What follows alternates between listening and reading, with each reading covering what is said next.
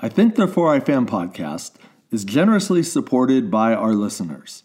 If you would like to support I Think Therefore I Fan, go to our webpage, that's ithinkthereforeifan.com, all one word.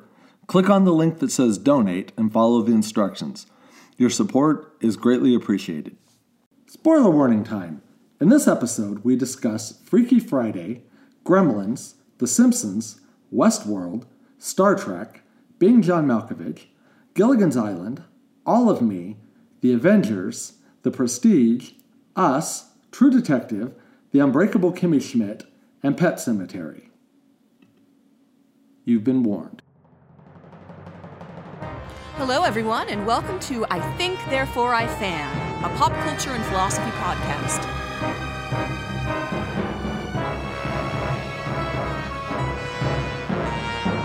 On this podcast, we'll explore the most compelling philosophical themes as we find them in all of everyone's favorite fandoms.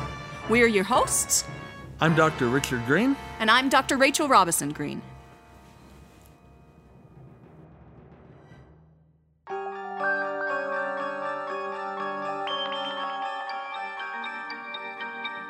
Welcome, everybody. Thanks for joining us. Welcome.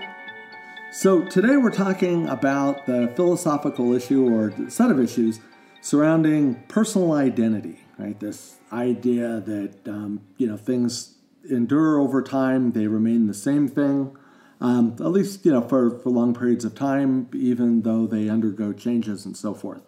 So, number of um, really sort of interesting philosophical puzzles center around this. Um, brings out lots of interesting issues in philosophy of mind as well as metaphysics, and um, this is area that's that's well covered in pop culture. So um, let's let's start by just kind of setting it up a little bit. Sure. So we can introduce the, the general problem of persistence through time and change by talking about persistence of objects rather than persistence of persons. And um, I think there are some important um, differences between those two questions, which we'll talk about in a minute. But it's easiest to get a grip on the nature of the question when you talk about objects. So uh, the standard case to introduce this topic is the ship of Theseus. Okay, so you can imagine a ship departing from a dock on a long voyage, and you can imagine that throughout the course of this voyage, the ship begins to fall apart. That every bit of the ship, planks and nails and and also all of the elements of the ship fall away to the bottom of the sea, uh, bit by bit. But this happens over a long course of time, um, and as each bit of the ship falls away, it's replaced. Uh, and then finally, the ship concludes its voyage.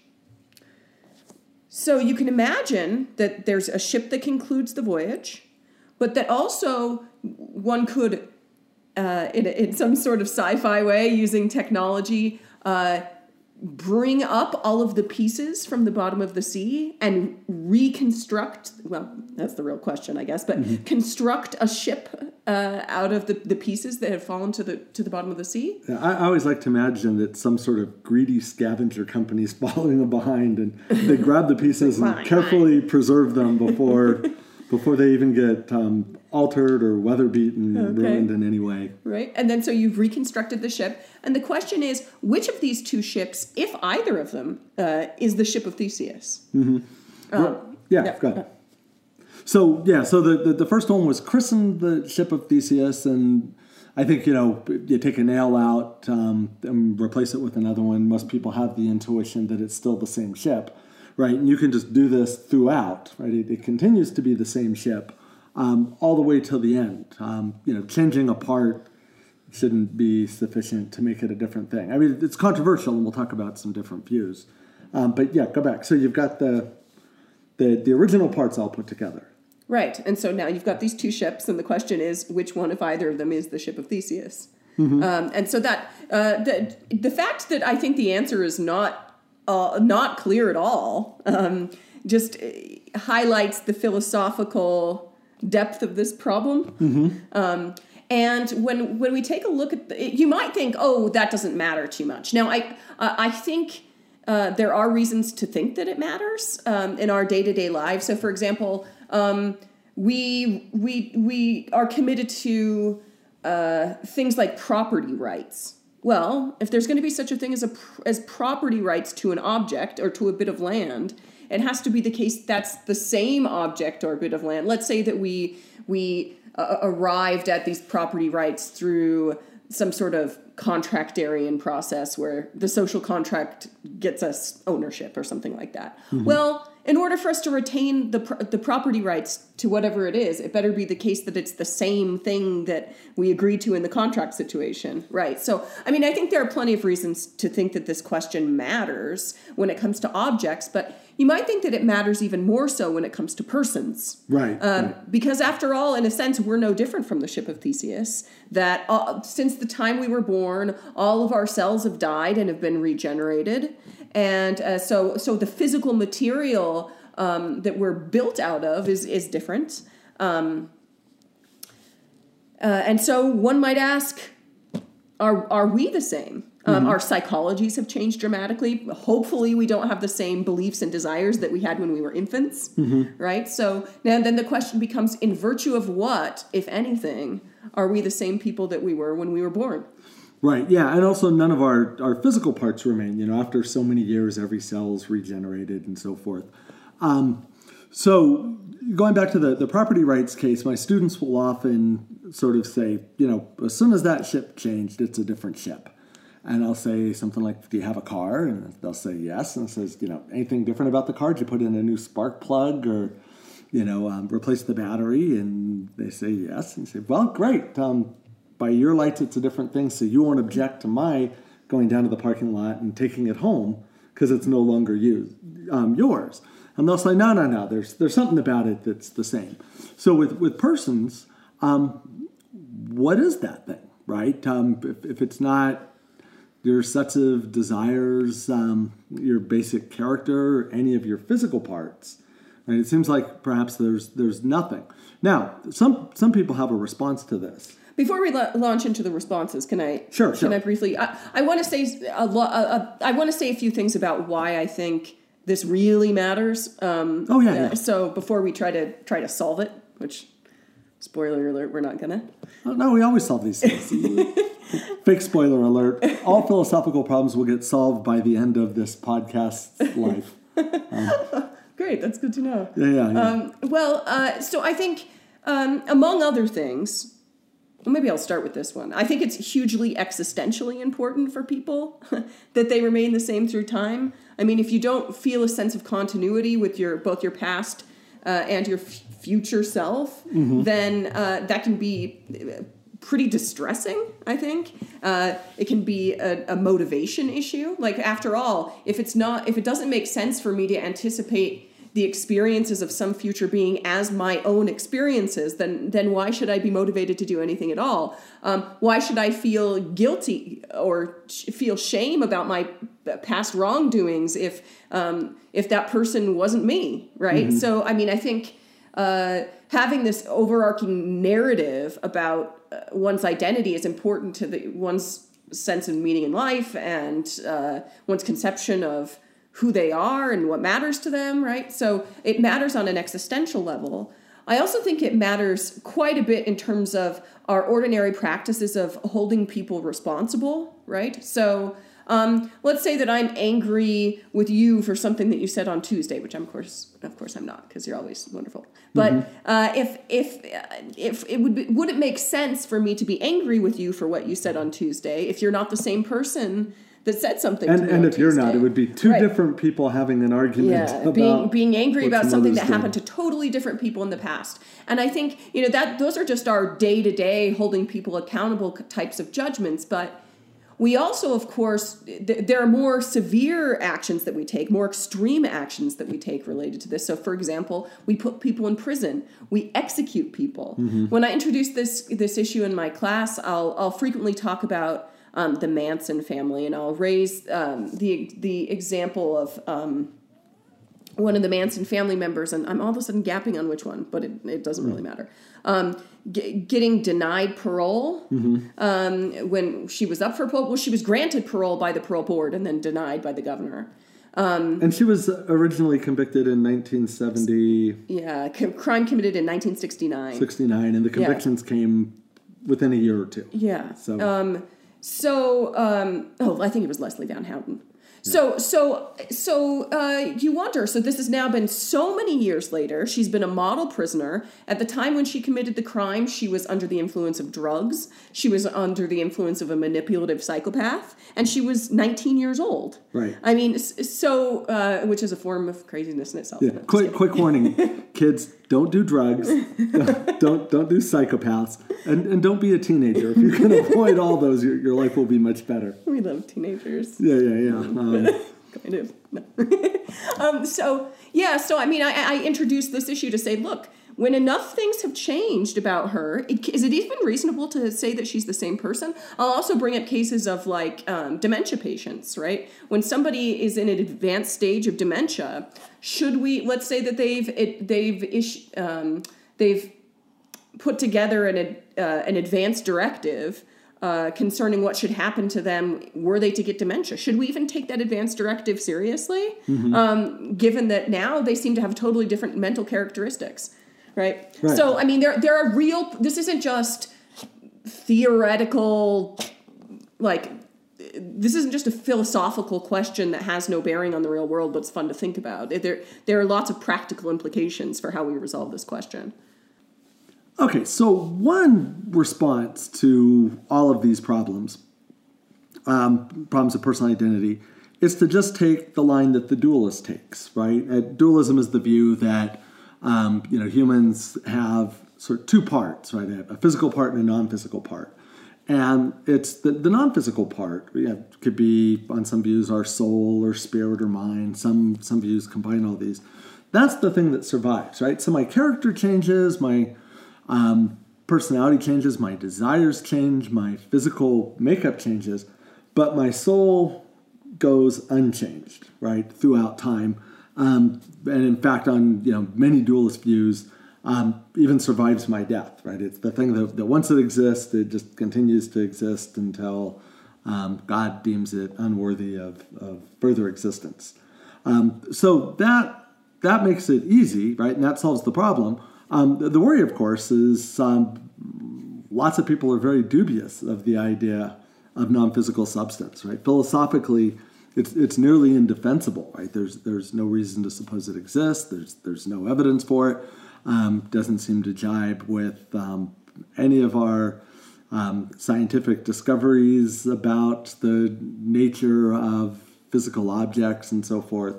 Um, and and we can account for you know changes in mental phenomena um, in scientific ways by talking about you know changes to the brain. Yeah, you, you add chemicals, they make you happier. You take away chemicals, you get sadder, um, and so forth. So I always bring up to my students the case of Phineas Gage, uh, who surprisingly, you know, that they may not know, that my students may not know the geography of Africa or whatever, but all of them know about Phineas Gage already. it's, it's an odd, like, commonly known fact. This guy who had a railroad spike uh, kind of exploded up through his head, and and uh, he survived it stunningly, but his personality changed dramatically. You wouldn't expect that to be the case if um, your your non-physical soul was what really accounted for who you are. And of course, that's just one kind of extreme example. But we see things, we see examples of this all the time um, when there are changes to the brain, right? When there's brain trauma.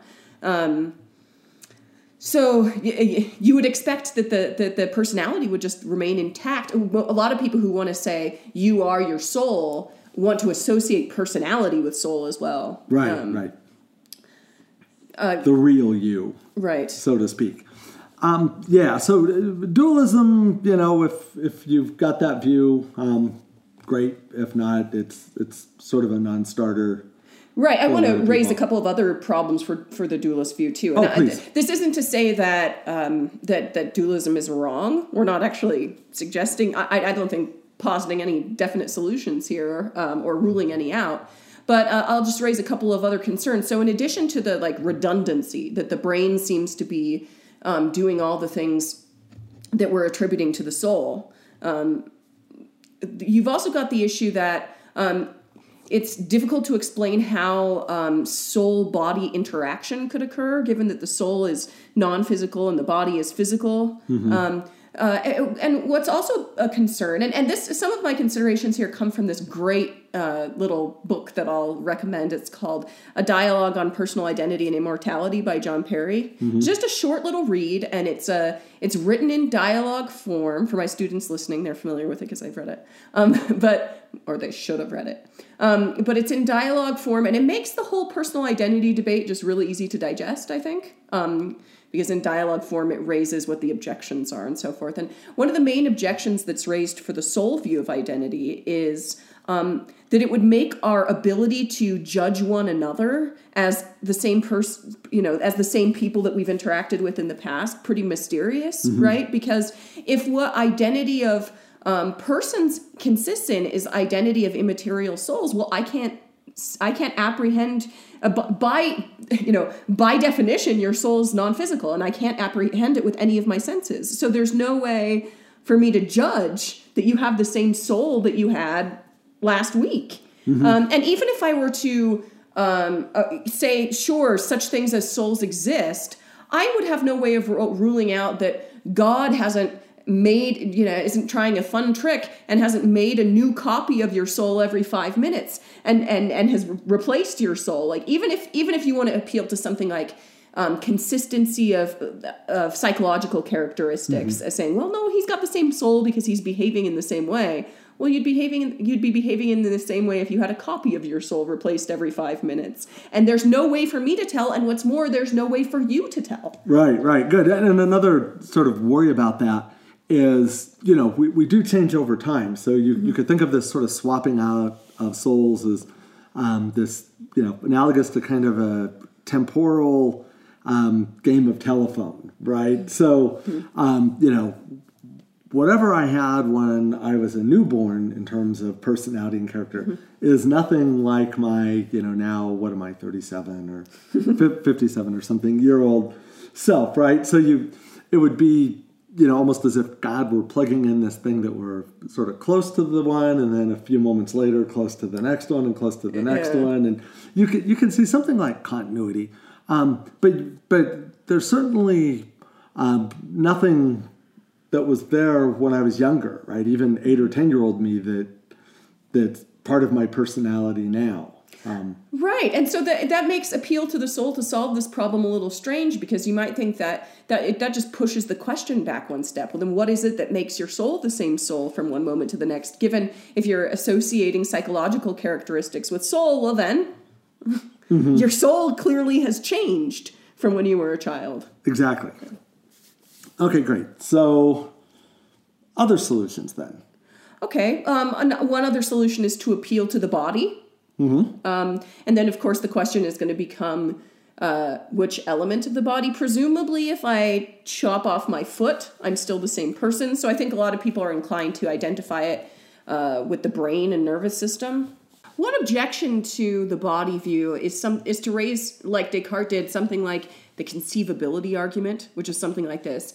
It's I can conceive of myself existing independently from my body. Therefore, it's possible that I that I could exist independently from my body. And I think uh, we'll talk a little bit more about this in a minute. But I think that in in pop culture, we make use of this the conceivability of this concept uh, in a wide range of circumstances so we help ourselves to it uh, in all sorts of storylines. So one that i'm just thinking of offhand is like freaky friday the various incarnations of freaky friday where the mom and the daughter or whomever switch bodies. And so clearly this is intelligible to us. It's not as if we can't comprehend what's going on here. Um, and i think it probably does rely on some sort of uh, cultural understanding of dualism um, because oh okay the well the spirit of one just went into the other or something like that.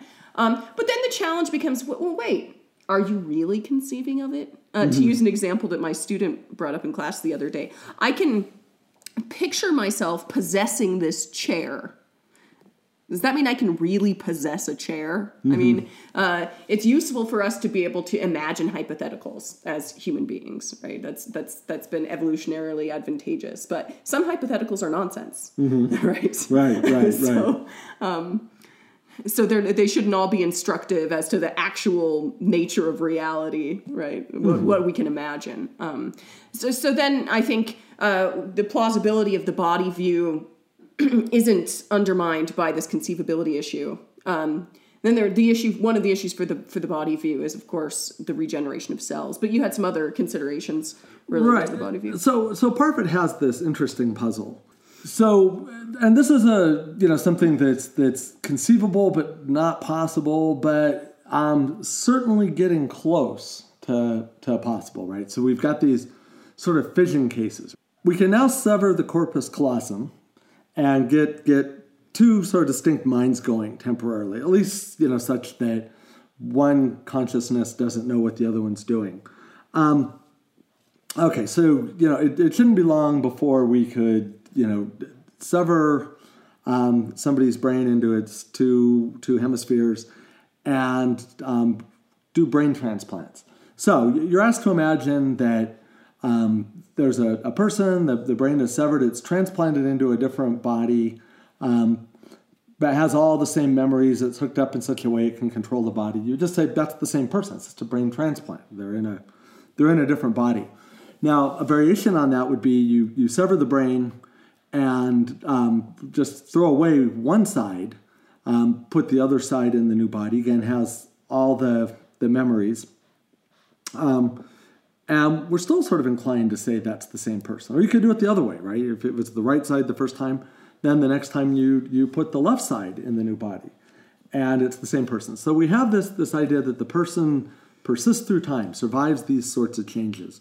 Um, but what about a case where you um, split the two hemispheres of the brain and put them in two separate people right? And i, I think parfit doesn't think there's a, a right answer to this. Um, in terms of, of personal identity exactly um, but you, you can't say they're both the same person, right? You can't have two distinct things being numerically identical, right? Which means being one and the same thing. Mm-hmm. They would have different properties. One would be at the zoo, the other would be at the park, and so forth.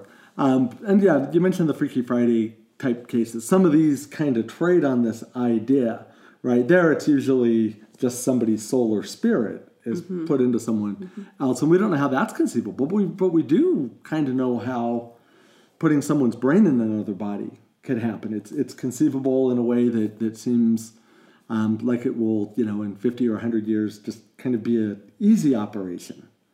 Um, I would bring up that that we do have some elements of pop culture that would say uh, that, that suggest that maybe not this exact brain splitting kind of case that you're you're suggesting, but that but that if you give someone part of a body, then that kind of becomes at least partially that person. So mm-hmm. there are mm-hmm. all sorts of like, you know, uh, transplant cases where, oh, they got so and so's heart. Now they're yeah, partially so and so. Or uh, that Treehouse of Horrors where someone gets the school bully's hair and then all of a sudden, yeah. yeah. I was to say, it's one of my favorite um, genres of horror film or the, uh, the, the um, somehow supernatural psychopath is executed um, but they, they give his organs to people who are going to die. and, and then, then, they become psychopaths. Every single one of them turns into the same kind of um, murderous killer. yeah.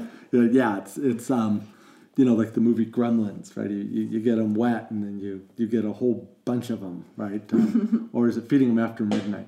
Yeah, getting them wet reproduces, feeding them later makes them evil. Um, so this just does both, right? You, you, basically you you do organ transplants and then suddenly you have more and they kill and you execute them and then you you get more and, more so one final view to take a look at before we turn to a discussion of uh, personal identity in pop culture is a view that you might think of as a, essentially a software view of personal identity. Mm-hmm. This is how I like to think of it. So um, you might think that in, in a certain respect, both the soul view and the body view are hardware views of personal identity where there's there's a, a thing whatever its nature mm-hmm. but that constitutes you right? So in, in, the case of the body maybe it's the brain um, or a, a, more complete uh, picture of the body as the self. Um, and, and, then on the soul view it's this immaterial thing but nevertheless it is that thing uh, that that is you. It, it, and can be no other right? Um, so th- this the software view is, is essentially this idea that what you could could potentially run on other hardware. Mm-hmm. Um, uh, Parfit's cases sort of involve something like that, except for some of the hardware is going with you. Mm-hmm. But yeah. Okay, so so one such one such software view is the memory view. um, of personal identity, where what makes a person at some later time identical to a person at some earlier time is that they share memories in common. So then, of course, you'd have to make sure that you're um, you're distinguishing between actually remembering and merely seeming to remember. So you could imagine that uh, uh, um, someone that there's a, a delusional individual who's read Audacity of Hope and comes to have uh, to remember the experiences of Barack Obama as their own experiences, right? Um, and so you'd need some view of memory that could distinguish um, actually remembering from merely seeming to remember. And I think um, there are some ways of doing this. You could appeal to causal mechanisms, like whether the experiences you remember were actually caused by events, or there are different ways of going about doing this. One one of the main objections to the memory view, though, of course, is a similar um, similar objection that we were raising in in those Parfit cases, is that um, you could imagine. Um, so so let's take a sci-fi case. I, I used to show my classes a video of this this but now it's no longer public domain. It's been taken down off the internet. But um, so there's this this mad scientist who's at a fair and he's demonstrating this teleporter, and uh, it's he's he's he's uh, advertising it as this great new way to travel instantaneously. And so this woman walks up and is and wants to see how it works. And so he enters into the to this first door Mm-hmm. And then there are these two doors side by side, so it's sort of like the vanishing cabinet on Harry Potter. So he enters into one door and then he comes out the other. Um, and so then she wants to view it with the doors open. And so what what ends up happening, what it's not well, this is what's open for debate. Is this really a transportation machine? So the the woman and or the scientist enters into one door, and what happens is there's like a copy of his structure that's made by the door, and then that copy is relayed to the other door um, where a, a, new version of him is, well, one might say, a new version of him mm-hmm. is created. And then after that's done, the old version of him is destroyed. And then later in the video, she says, well, what's, you know, she kind of wants to push the concept a little bit. And so uh, they, they don't destroy the previous versions and make lots of copies. Mm-hmm. Now, all of these um, beings have memories, uh, have the memories of that prior person. And so now you've got um, lots of beings seemingly identical, at, at, least right, right, for a time, to to the person at some earlier time, right? Mm-hmm. And so, and that that's counterintuitive because identity is, you know, a thing can only be identical to itself, um, and and and so that's problematic for the memory view. Now that's a sci-fi case, and you might think, mm-hmm. why does that matter in the real world? But it's it's we're trying to test the boundaries of a concept, and if if memory really is a one-to-many relation, then it can't capture it by its very structure. It can't be identity because identity is essentially a one-to-one relation. Mm-hmm. And when I say essentially, I, I mean uh, in, in, its essence, right, it is right. a one-to-one relation. Yeah, right. So that's very similar to the, the trick that happens in the movie The, the Prestige. Another worry people have about the memory view just has to do with um, beings that, that stop having memories for some reason, mm-hmm. but are still alive, right? So grandma slips into a persistent vegetative state, presumably is having no memories whatsoever, but we want to say it's still grandma. Maybe we want to say that. I mean, my intuition is it may genuinely be true that at the point at which someone gets dementia, for example, mm-hmm. they're a different person, or that a person is no longer the same person they were when they're in a coma.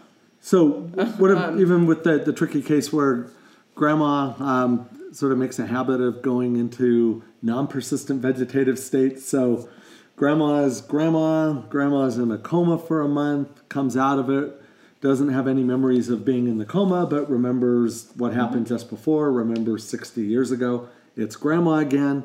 Um, then she slips into a state of dementia, mm. um, but then comes out of it a week later. So you got grandma, not grandma, grandma, not mm-hmm. grandma. Yeah, well, I don't know. So first of all, I'll say when it comes to all the philosophical topics that I I like teach my courses or whatever, I think identity is the one about which I'm just like hmm, I don't know. Like I, don't, I don't really have an attitude, but uh, um, I think it's a really tough question. Uh, it may just be that identity turns out to be something weirder, a lot weirder than we thought. Like almost everything in philosophy. Yeah, right? yeah, yeah. or just in life in general. Okay, so um, speaking of software, right? Let's let's talk a little bit about Westworld. Okay. So there you you gave the sort of memory account of personal identity and said it's it's analogous to software, but there it very literally is soft world, right? So you've got these these now sentient robots, um, and their physical bodies are being destroyed, but all of their um, you know programming software experiences etc is now downloaded into some single chip right? And somebody in the end of the second season is is in possession of all this stuff and that they can now reboot into different physical bodies which which happens in at least one case there um, currently they're they're all just plugged into some kind of loop in something that's supposed to be um, robot heaven right That- it- with the, the exception of, of one character um, so yeah, so on, on that view, something is it's software, but these are these are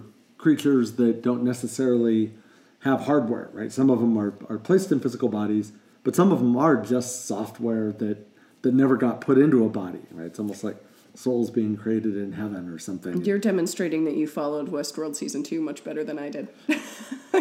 That well, you know, um, that's because I, I did a book, Westworld and Philosophy, available at Amazon.com. that's right. I was involved with that. With, with with Josh Heter, um, and so yeah, we, we we watched it a couple of times and thought about it for a minute.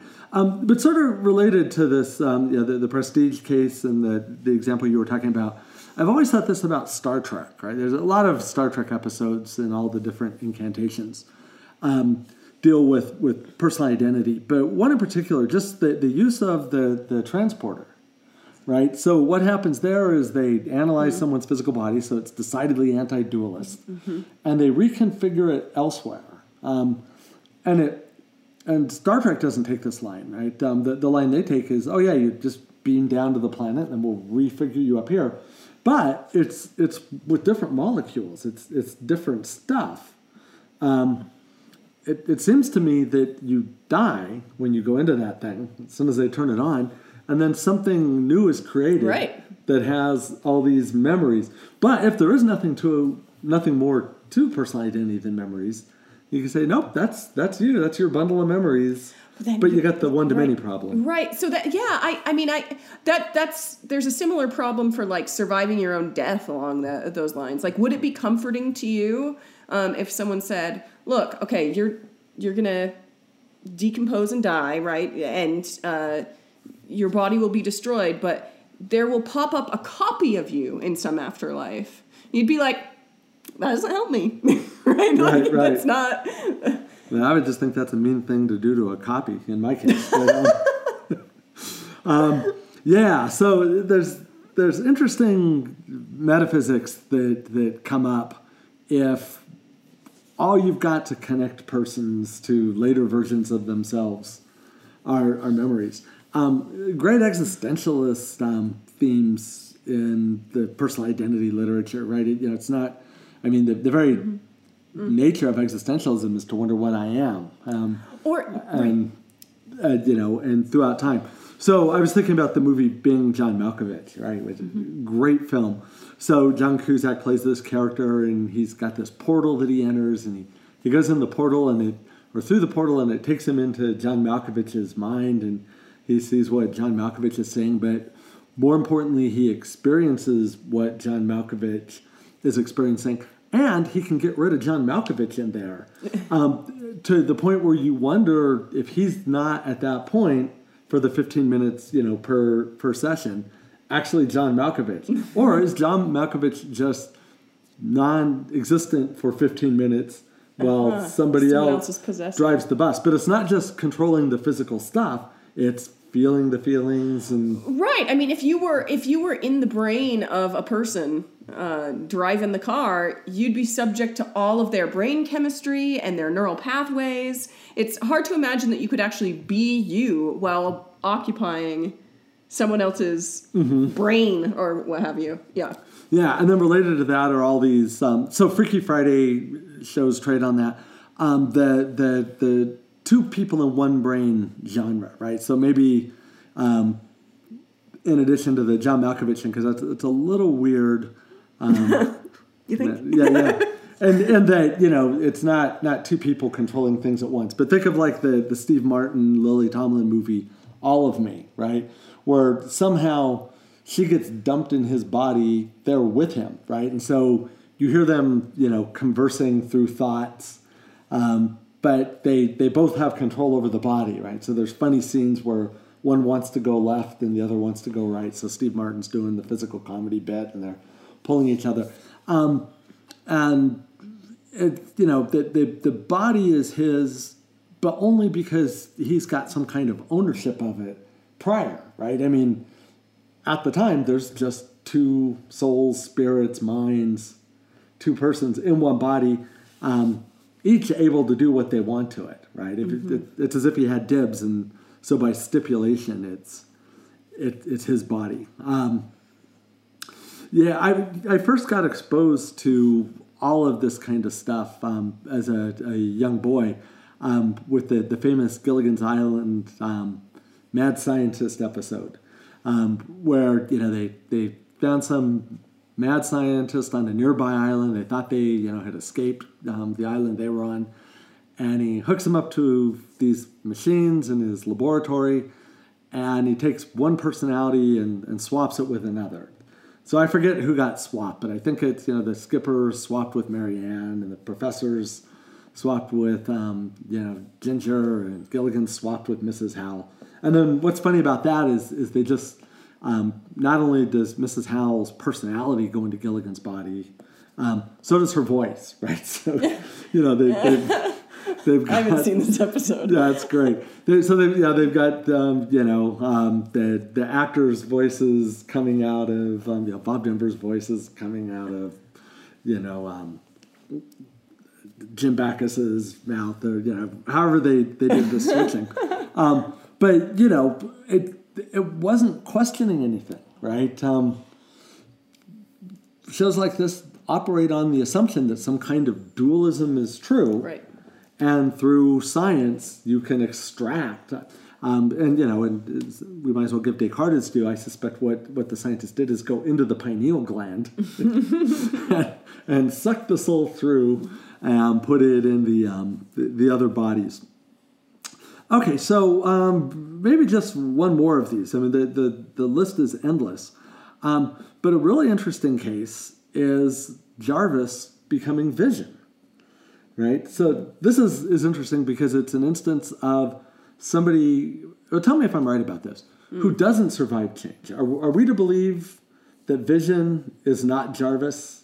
Oh man, I got schooled on this uh, by a student once. Um, and I can't remember what I got wrong and which one is the right thing. I think that he was suggesting to me that uh, Jarvis is not Vision. Yeah, I mean, I, I, Yeah. that that's my take. Is you're, you're Okay. supposed to just think something happened to Jarvis, and not only did he change, um, he changed into something else, right? Maybe what Mm-hmm. Aristotle would call a hylomorphic change, right? You know, normally reserved for just you know you're something, and then you're born, then you die, and then you're you're some different kind of thing altogether. Then what? What? In what meaningful way did Jarvis? Is Jarvis? In what? I mean, if if we're not understanding that as an identity relation, then like, in what meaningful way is Jarvis part of the origin story of Vision? Um, I mean, you it would be like this chair becoming. Yeah, I mean, I think it's know, just the, the, the, the same way that, you know, um, things that happened before we were born are part of our origin stories, you know. Um, Okay. Okay. Fair. Fair. So, yeah, so there's this guy, Jarvis, and then this thing happens to him. But Jarvis isn't even a guy, right? Yeah, no, yeah, Jar- Right. Jarvis is software. Yeah. Jarvis is is like Siri Yeah, but but Jarvis, Alexa. I, I thought Jarvis was sentient, although I'm not I'm not positive about this. Right? Um, you know, the Jarvis is supposed to be some kind of really great AI, such that um, that Jarvis has consciousness. We're gonna get so schooled. but, but maybe not. Um, All right. So I'm just I'm just gonna say this, right? They, they, it's Batman, uh, Batman, Spider Man, Iron Man, Jarvis, Thorn, the Hunk, all those guys. They're all just the same guy. Bring it on, kids. Bring it on. On that note, let's turn to the interviews. This week we talked to some students from Utah State University and asked them what they thought about personal identity. Okay, today we're talking to Corey Corey. And Corey, the question we have for you is Do you think we persist through time? So- and if so, why? If not, why not? So I believe in the age of the internet, a form of us does exist through time and persists. My reasoning for this, uh, the movie SLC Punk portrays uh, the local counterculture scene of the mid 80s for Salt Lake City. But it's well known because all the punks portrayed were upset. Their names were used, but their characters were completely altered. Uh huh. Okay. Uh, most notably, Sean Fightmaster was very upset with his portrayal in the movie, so he went ahead and used the internet platform as soon as he could get on to put his truth out there and how he perceives himself. And now it's been over a decade since he passed away, but there is an image of Sean Fightmaster that's still like able to be interacted with, and you can watch YouTube videos. And Uh-huh. like I was born mid 90s. There's no reason for me to know Sean Fightmaster, but there is this connection Uh-huh. where I have found that form of himself. And I think that's something we all have to be aware of. Like, my kids can go on my Facebook page and talk about how obnoxious I was in high school, and they're absolutely right. Like, so it's like a story or a narrative that yeah, persists there's this that part of continues us to that, linger on. yeah, this part of us that will persist, and we have more control over it. But how much control do we really have? Okay, so that's interesting because it's not like an internal, uh, con- confined sense of self, but like a, a pervasive, eternal internet sense of self. that's great. Okay, thanks. Yeah, thank you.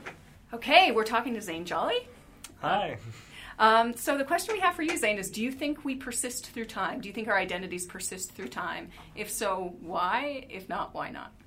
I don't think that identity can persist through time in any exact form or in any similarity. I think it rather changes every moment. You are an entirely different and new person because throughout every instant you are feeling different things, different emotions, different things are going on inside of your brain.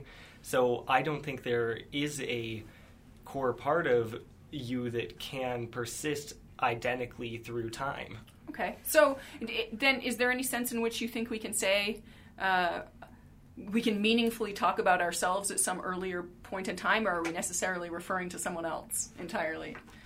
I think a lot of time, like when people are talking about themselves in the past, they're reflecting on a memory of themselves, and then a lot of times they're talking about how they might have learned from a situation or done something differently. But I think a, a lot of times, like you can have an idea of like who you were in the past because of memory, uh, but you are not, in essence, the same person anymore.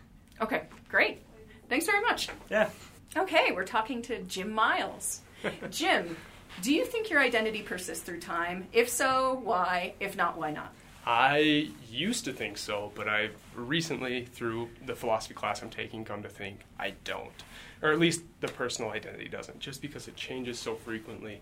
And if I was to sort of few, uh, I mean, if I was to cite a few sources on why I didn't think it was, I'd most importantly cite I have a grandfather that has Alzheimer's, and I've watched him progress through life, and I remember him being a very different person when I was much younger. And as I've grown up, I've seen a lot of things change, and just personality wise, and I definitely, he, he's still my grandfather, of course, but I wouldn't say he's the same person necessarily that he used to be. Um, Yeah. and from a personal perspective, I had the lovely opportunity to be in a uh, near death experience over the summer, and that completely changed my outlook on a few things. And just the fact that an experience like that, just that something can shock your life so much that it changes your outlook, just I don't think there's consistency. I did about a 180 completely on my ideals from that, and that's why I'd have to say I just changed too much to. And that, even in that sense, I wouldn't consider myself the same person I was as a five-year-old because heaven knows I wouldn't quite love exactly what I'm doing right now. Okay, okay. Great. Okay. Well, um, thanks very much. Yeah, of course.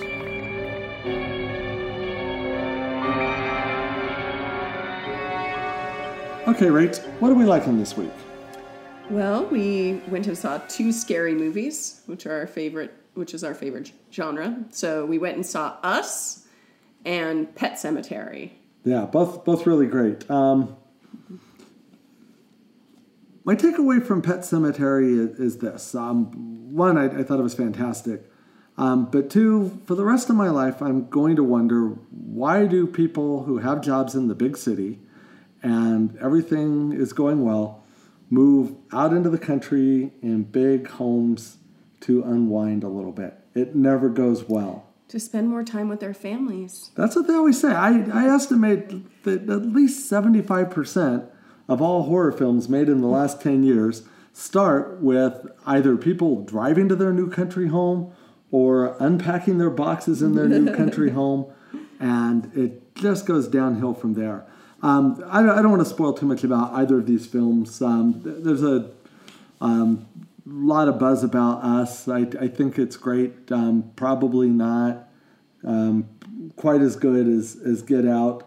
Um, mostly just because everything gets tied up in the end and the tying things together um, doesn't seem to be up to snuff in the way that the rest of the film is. It's interesting that you should um, bring that up in this particular episode of the podcast. I, I would say, uh, without saying uh, anything specific about how it resolves itself, I would say, uh, think about the, the, the notions of identity that we've discussed today and see if you think any of the notions of identity can make sense out of what's going on in us. Right, right, yeah. It and it lots lots of parallels there. So we can talk about this more in a later episode once we're we're past the sort of acceptable spoiler time. Um, Pet Sematary, um, on the one hand, it's it's you know the book's been out for decades, and the original movie came out you know, you know two and a half or three decades ago. Um, so the, the, the story is pretty well covered. Um, again, really good, really good performances. Um, I left the movie just thinking, man, that was fun. Know, I from, love anything Stephen King. from so start to finish, yeah. Um, and they did a good job with this. Yeah. yeah, worth mentioning. Um, the we watched the um, series finale and the last six episodes of the Unbreakable Kimmy Schmidt the last couple weeks, and um, that show was hilarious throughout. I, I hear that maybe there's going to be a movie. I'd love to see more from the characters. Um, the the way it ended up was great. Um, we just started watching the third season of True Detective. Um, and that's really great, and especially um, you know, given how disappointing the the previous one was, um, it's nice to see. This week's listener musing comes from Tawny.